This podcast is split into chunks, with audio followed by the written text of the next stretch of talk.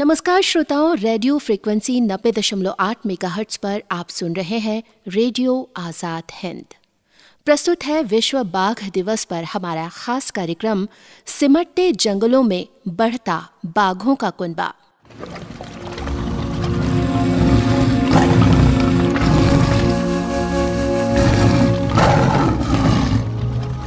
शहरों, कस्बों, गाँवों और बस्ती की आबादी, घनी और घनी होती जा रही है और दिनों दिन कम होते जा रहे हैं जंगल।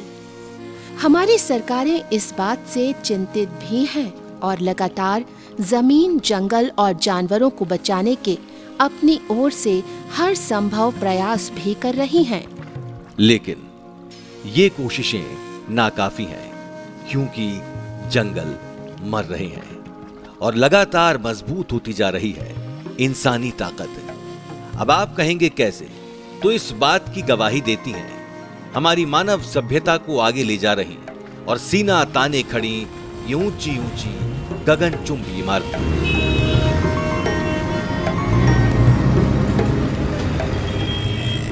शहरों में तेज़ी से विकसित हो रहे मशीनी जाल, कारखानों से निकलता शोर और वायुमंडलों का दम घोटते धूल धुएँ के गुबार आसमान को अपनी रेडिएशन की जद में समेटते जा रहे मोबाइल वाईफाई के नेटवर्क इन टेलीकॉम टावर्स की बेतरतीब, बेहिसाब बढ़ोतरी आसमान से पंछियों को भी निगलती जा रही है। लेकिन हमें हर तरफ़ दिखाई देता है विकास विकास और विकास। लेकिन क्या आप जानते हैं, ये विकास बस कॉन्क्रीटी विकास है?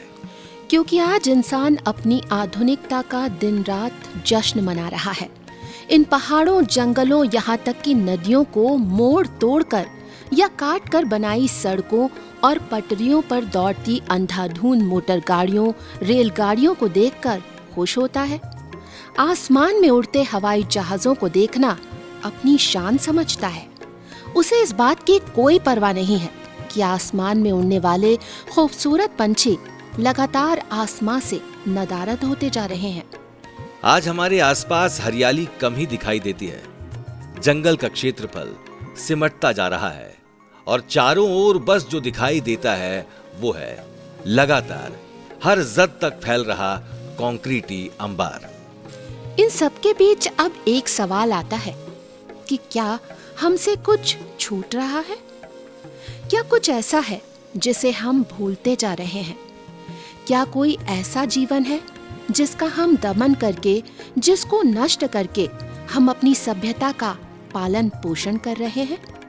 कुछ ऐसा जिसको आने वाले भविष्य में हमारी भावी पीढ़ियाँ सिर्फ़ किताबों, कहानियों में पढ़ेगी और जानेगी।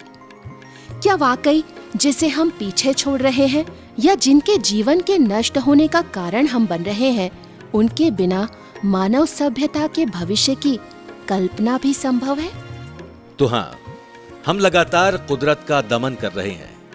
हम नष्ट कर रहे हैं जंगल के जीवन को, कुदरत की उन बेशकीमती नियमतों को, जिन्हें हम चाहकर भी दोबारा कभी लौटा नहीं पाएँगे।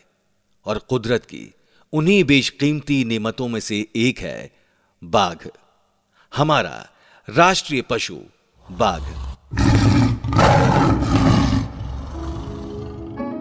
जंगलों में लगातार बढ़ रहे इंसानी दखल से दिनों दिन कम होती जा रही इस प्रजाति की सुरक्षा और इनके कुनबे को बढ़ाने की दिशा में दुनिया भर की एजेंसियाँ, सरकारें और संगठन कई वर्षों से दिन रात प्रयास कर रहे हैं। कोशिशें की जा रही हैं वन्य जीवों को उनका हक लौटाने की। इसी के साथ प्रोजेक्ट टाइगर के 50 साल पूरे हुए हैं। और प्रोजेक्ट की सफलता सिर्फ़ भारत के लिए ही नहीं, बल्कि दुनिया भर के लिए और उन तमाम सरकारों, संगठनों और एजेंसियों के लिए गर्व का विषय है, जिन्होंने इस दिशा में लगातार प्रयास किए हैं। और आज भी बाघों के जीवन को बचाने और इस मुहिम को नित नई सफलता दिलाने की दिशा में अपना प्रशंसनीय योगदान दे रहे हैं। और इस प्रोजेक्ट टाइगर मिशन में अपनी एक महत्वपूर्ण भूमिका भी निभा रहे हैं। कई देशों के द्वारा बाघों के संरक्षण के लिए मुहिम चलाने के बावजूद कुछ दशक पहले तक बाघों की घटती आबादी चिंता का विषय थी और कई पर्यावरण विदों का मानना था कि यदि बाघों की संख्या घटने की रफ्तार नहीं रुकी तो आने वाले कुछ दशकों में बाघों का नामो निशान भी धरती से मिट जाएगा। कारण, मानव सभ्यता का अत्याधुनिकीकरण और दूसरी ओर इनका अपने लोभ के या मनोरंजन के लिए किया जा रहा शिकार। बाघों की संख्या में गिरावट के बारे में जागरूकता बढ़ाने, उनकी विलुप्त होने की चिंताजनक स्थिति से निपटने और बाघ संरक्षण के कार्य को प्रोत्साहित करने के लिए साल 2010 में रूस के सेंट पीटर्सबर्ग में टाइगर शिखर सम्मेलन के दौरान 29 जुलाई को हर साल विश्व बाघ दिवस मनाने का निर्णय लिया गया। इस साल, यानी 29 जुलाई 2023 को, हम तेरहवा विश्व बाघ दिवस मनाने जा रहे हैं। आज, इस पहल की बदौलत दुनिया भर में, खासकर भारत में, बाघों की जनदर बढ़ने से परिस्थिति बदलने लगी है।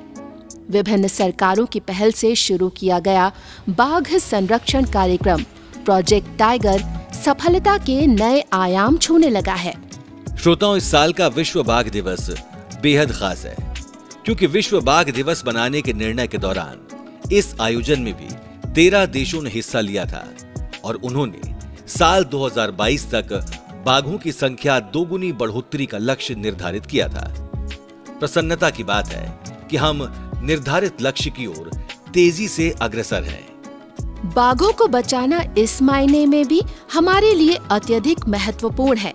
क्योंकि भारतीय वन्य पशु जीव प्राधिकरण द्वारा 1972 में बाघ को राष्ट्रीय पशु घोषित किया गया था। दरअसल, वैश्विक बाघ दिवस, जिसे अंतर्राष्ट्रीय बाघ दिवस कहा जाता है, ये बाघ संरक्षण के लिए जन जागरूकता को बढ़ाने के लिए आयोजित एक वार्षिक उत्सव ही है, जो हर साल 29 जुलाई को आयोजित किया जाता है। जंगल में बाघ होने का मतलब है, जंगल का अच्छा स्वास्थ्य और शाकाहारी वन्य प्राणियों की प्रचुर उपलब्धता। जहाँ जंगल अच्छा होगा, वहाँ बाघ होगा और भोजन श्रृंखला के व्यवहार से बाघ और जंगल की स्थिति का पता चलता है। लेकिन चिंता की बात यह है कि यदि इस तरह लगातार जंगल खत्म होते रहे तो बाघों के अस्तित्व पर भी खतरा मंडराने लगेगा। जंगलों के कटान और अवैध शिकार के कारण लगातार कम हो रही बाघों की संख्या चिंता का विषय है। इसलिए बाघों के संरक्षण को बढ़ावा देने के साथ साथ इनके प्राकृतिक आवासों की सुरक्षा के लिए भी विश्व बाघ दिवस मनाने का निर्णय एक सही निर्णय है। ये कहना उचित होगा। श्रोताओं, अब बाघ से संबंधित तथ्यों की बात करें तो बाघ का वैज्ञानिक नाम पैंथेरा टाइग्रिस है। और ये पैंथेरा जीनस का सदस्य है। बाघ दलदली अंधेरी भूमि पर रहना पसंद करते हैं। इनकी मौजूदगी साइबेरिया समशीतोष्ण जंगलों से लेकर भारतीय उपमहाद्वीपीय और सुमात्रा के उपोष्ण कटिबंधीय और उष्ण कटिबंधीय जंगलों तक फैली है। क्या बिल्ली को देखकर कभी आप डरे हैं? नहीं। तो एक बार बिल्ली के करीब जाने से पहले भी ज़रूर सोचिएगा, क्योंकि बिल्ली कोई आम जानवर नहीं बाघ की ही मौसी है। कहने का आशय बाघ बिल्ली की ही सबसे बड़ी प्रजाति है।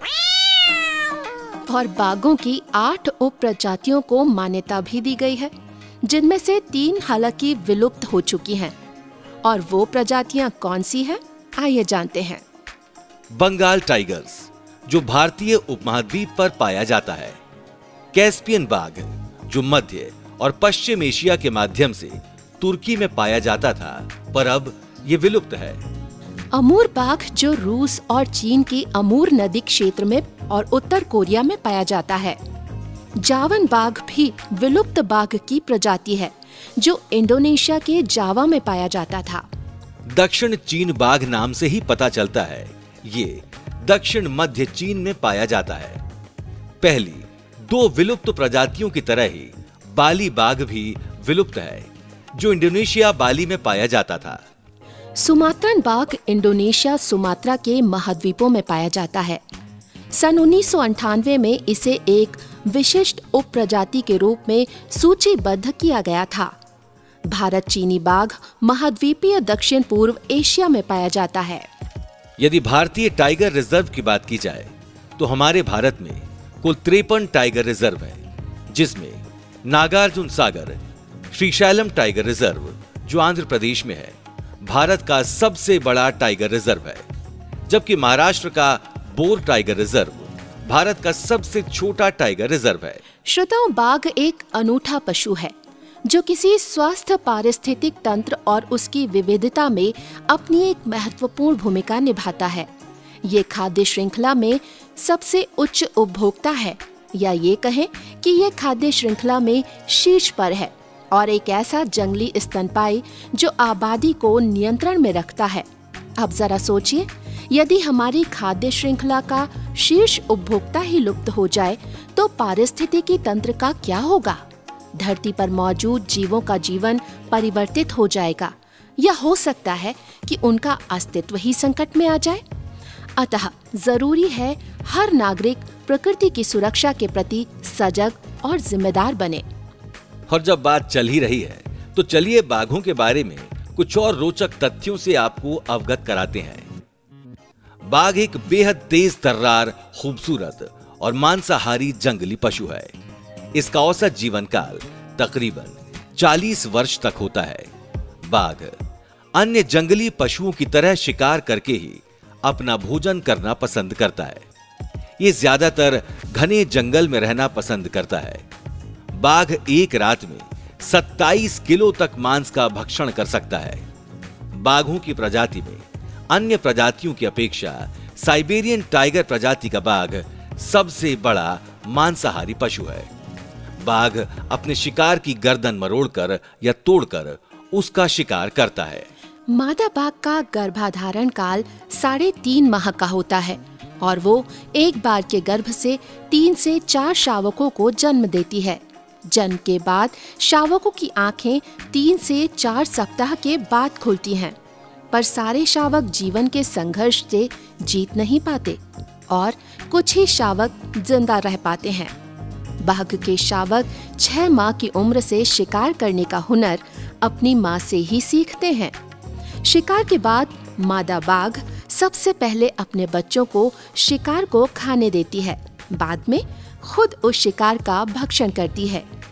शेरों या अन्य जंगली मांसाहारी पशुओं की अपेक्षा बाघ शिकार को मारने के बाद उसे खाने के लिए आपस में झगड़ा नहीं करते, बल्कि भोजन के लिए अपनी बारी आने का इंतज़ार करते हैं।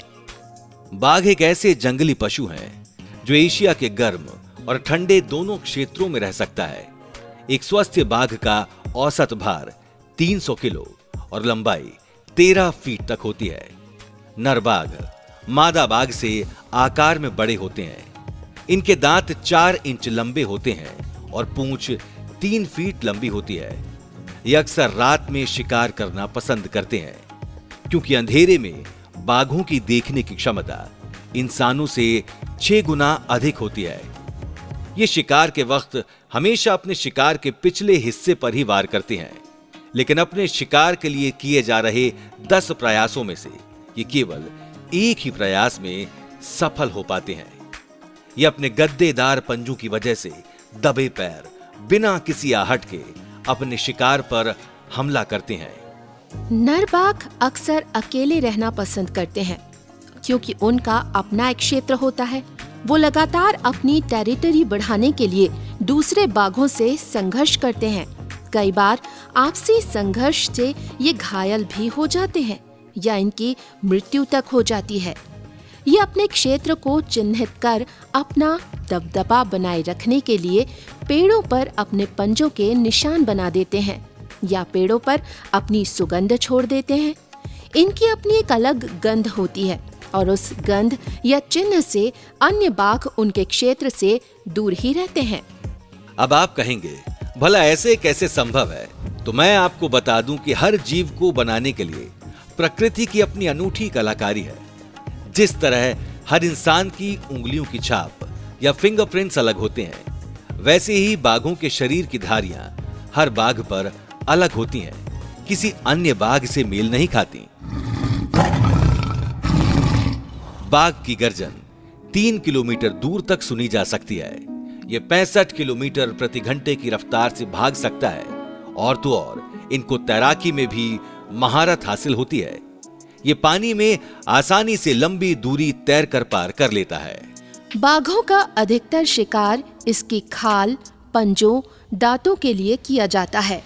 अंतर्राष्ट्रीय बाजारों में इसकी काला बाजारी भी की जाती है। बाघों के अंगों की कीमत सोने के भाव से भी कई गुना कीमती होती है। इसके अस्तित्व की बात की जाए तो अब तक का मिला सबसे पुराना बाघ जीवाश्म दो मिलियन वर्ष पुराना है। है ना ये रोचक तथ्य? हो सकता है। इनमें से कई तथ्यों से आप पहले से परिचित हों। खैर, अब बात बाघ संरक्षण के उद्देश्य की, जो कि मात्र इस खूबसूरत जानवर को बचाना नहीं है। बल्कि हमारे अस्तित्व और भविष्य के लिए भी महत्वपूर्ण है। इसका जीवन, इस बात को सुनिश्चित करने में सहयोगी है कि हम अधिक समय तक जीवित रहें, क्योंकि संरक्षण के परिणाम स्वरूप ही हमें स्वच्छ हवा, पानी, परागण, सही तापमान, विनिमय आदि जैसी पारिस्थितिक सेवाएँ प्रकृति से प्राप्त होती रहेंगी। अब आप पूछेंगे कि यदि पारिस्थितिक तंत्र के लिए ये इतना ज़रूरी है तो इसके संरक्षण के लिए अब तक क्या क्या कदम उठाए गए हैं तो हम आपको बता दें कि केंद्र सरकार की पर्यावरण, वन और जलवायु परिवर्तन मंत्रालय द्वारा सन उन्नीस सौ तिहत्तर में प्रोजेक्ट टाइगर नाम से एक प्रायोजित योजना शुरू की गई। ये योजना देश के राष्ट्रीय उद्यानों में बाघों को आश्रय प्रदान करती है राष्ट्रीय बाघ संरक्षण प्राधिकरण।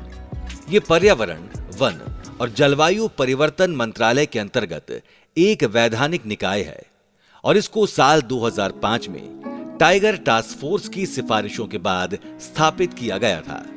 कंजर्वेशन एश्योर्ड टाइगर स्टैंडर्ड्स यानी CATS ये विभिन्न मापदंडों का एक सेट है, जो बाघ से जुड़े स्थलों को जांचने का मौका देता है। कि क्या उनके प्रबंधन से बाघों का सफल संरक्षण संभव होगा?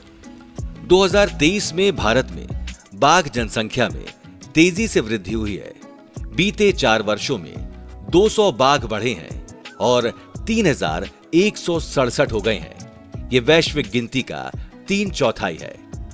हाल ही में केंद्रीय पर्यावरण, वन और जलवायु परिवर्तन मंत्री ने बाघ जनगणना पर status of tigers co predators and prey in India नामक एक रिपोर्ट जारी की है। आपको बता दें कि 20वीं शताब्दी की शुरुआत के बाद से ही दुनिया में बाघों की आबादी में तेज़ी से गिरावट देखी गई थी, जबकि इतिहास में पहली बार है जब बाघों की संख्या में वर्तमान में तेज़ी से वृद्धि देखी जा रही है। वर्तमान में विश्व के बाघों की आबादी का 70 प्रतिशत सिर्फ़ भारत में है। साल 2006 से 2018 के बीच मध्य देश में बाघों की संख्या में 6 प्रतिशत की वृद्धि देखी गई। और आज 2023 में बाघों की संख्या तेज़ी से इजाफा कर रही है। और अब भारत में बाघों की कुल संख्या तीन हज़ार एक सौ सड़सठ हो गई है। केंद्र सरकार द्वारा जारी एक रिपोर्ट के मुताबिक उत्तराखंड के जेम कार्बेट बाघ अभ्यारण्य में देश में सबसे अधिक बाघों की आबादी पाई गई। वहीं बाघों की संख्या के आधार पर दूसरे स्थान पर कर्नाटक का नागरहोल टाइगर रिज़र्व, तीसरे स्थान पर बांदीपुर टाइगर रिज़र्व और बांधवगढ़ टाइगर रिज़र्व, साथ ही कांजीरंगा टाइगर रिज़र्व है। सबसे अधिक बाघों की संख्या के आधार पर मध्य प्रदेश देश का नंबर वन प्रदेश है। यहाँ बाघों की संख्या देश के अन्य प्रदेशों से अधिक है। वहीं दूसरे स्थान पर कर्नाटक, तीसरे स्थान पर उत्तराखंड, चौथे और पांचवे पर महाराष्ट्र और तमिलनाडु है। अब आप कहेंगे कि क्या लाभ इतनी सारी बाघ संरक्षण की योजनाओं का? तो जरा गौर फरमाइए। बाघ संरक्षण की परियोजनाओं से संबंधित क्षेत्रों के पारिस्थितिक तंत्र जैसे स्वच्छ जल भूमि उर्वरता में सुधार देखने को मिले। बाघों की संख्या में वृद्धि से, टाइगर रिजर्वों के बेहतर प्रबंधन से पर्यावरण पर्यटन में इजाफा हुआ और इससे उन लोगों को रोज़गार मिला, जिनकी पारंपरिक आजीविका संरक्षण परियोजना से प्रभावित हुई थी।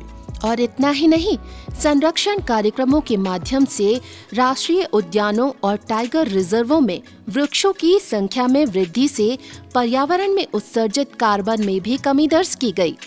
लेकिन अब सवाल आता है कि आखिर ये प्रोजेक्ट टाइगर क्या है, जिसका ज़िक्र हम बार बार कर रहे हैं। दरअसल प्रोजेक्ट टाइगर की शुरुआत केंद्रीय पर्यावरण, वन और जलवायु परिवर्तन मंत्रालय द्वारा साल 1973 में की गई थी। देश के प्रसिद्ध जीव विज्ञानी कैलाश सांखला को इस कार्यक्रम का पहला निदेशक भी नियुक्त किया गया। इसके अलावा इस कार्यक्रम के तहत बाघ आबादी वाले राज्यों को बाघों के संरक्षण के लिए केंद्रीय सहायता भी मुहैया कराई जाती है। हम आपको बता दें कि जब 1973 में प्रोजेक्ट टाइगर को शुरू किया गया था, उस वक्त देश में केवल नौ टाइगर रिज़र्व थे। फिर इनकी संख्या में बढ़त होती रही और आज देश में कुल त्रेपन टाइगर रिज़र्व हैं। लेकिन बाघों की सुरक्षा की राह इतनी भी आसान नहीं रही है। प्रोजेक्ट टाइगर संरक्षण से जुड़े संबंधितों को कई चुनौतियों का सामना करना पड़ा है। उनमें से अवैध शिकार और मानव प्रकृति के बीच का संघर्ष प्रमुख है। दरअसल बाघों का शिकार शक्ति प्रदर्शन के लिए किया जाता रहा है। साथ ही बाघों के अंगों का ऊँचे दामों पर व्यवसाय भी बाघों के शिकार की मुख्य वजह रही है। इसके अलावा, लगातार मानव जनसंख्या वृद्धि, औद्योगिक विकास, अंधाधुंध जंगलों की कटाई, शहरीकरण और मानवों का बाघों के क्षेत्र में बेरोक टोक कब्जा भी कई चुनौतियाँ बाघों के संरक्षण के कार्य में बाधा बनता आ रहा है, जिससे बेखौफ वनों में विचरण करने वाले इस जीव को छोटे से क्षेत्र में सिमट कर रहना पड़ता है। अगर परिस्थिति बदलने की दिशा में लगातार प्रयास न किए गए तो जितनी तेज़ी से बाघों की संख्या बढ़ रही है, निकट भविष्य में उनकी पुनः कमी का नुकसान हमें उठाना पड़ सकता है।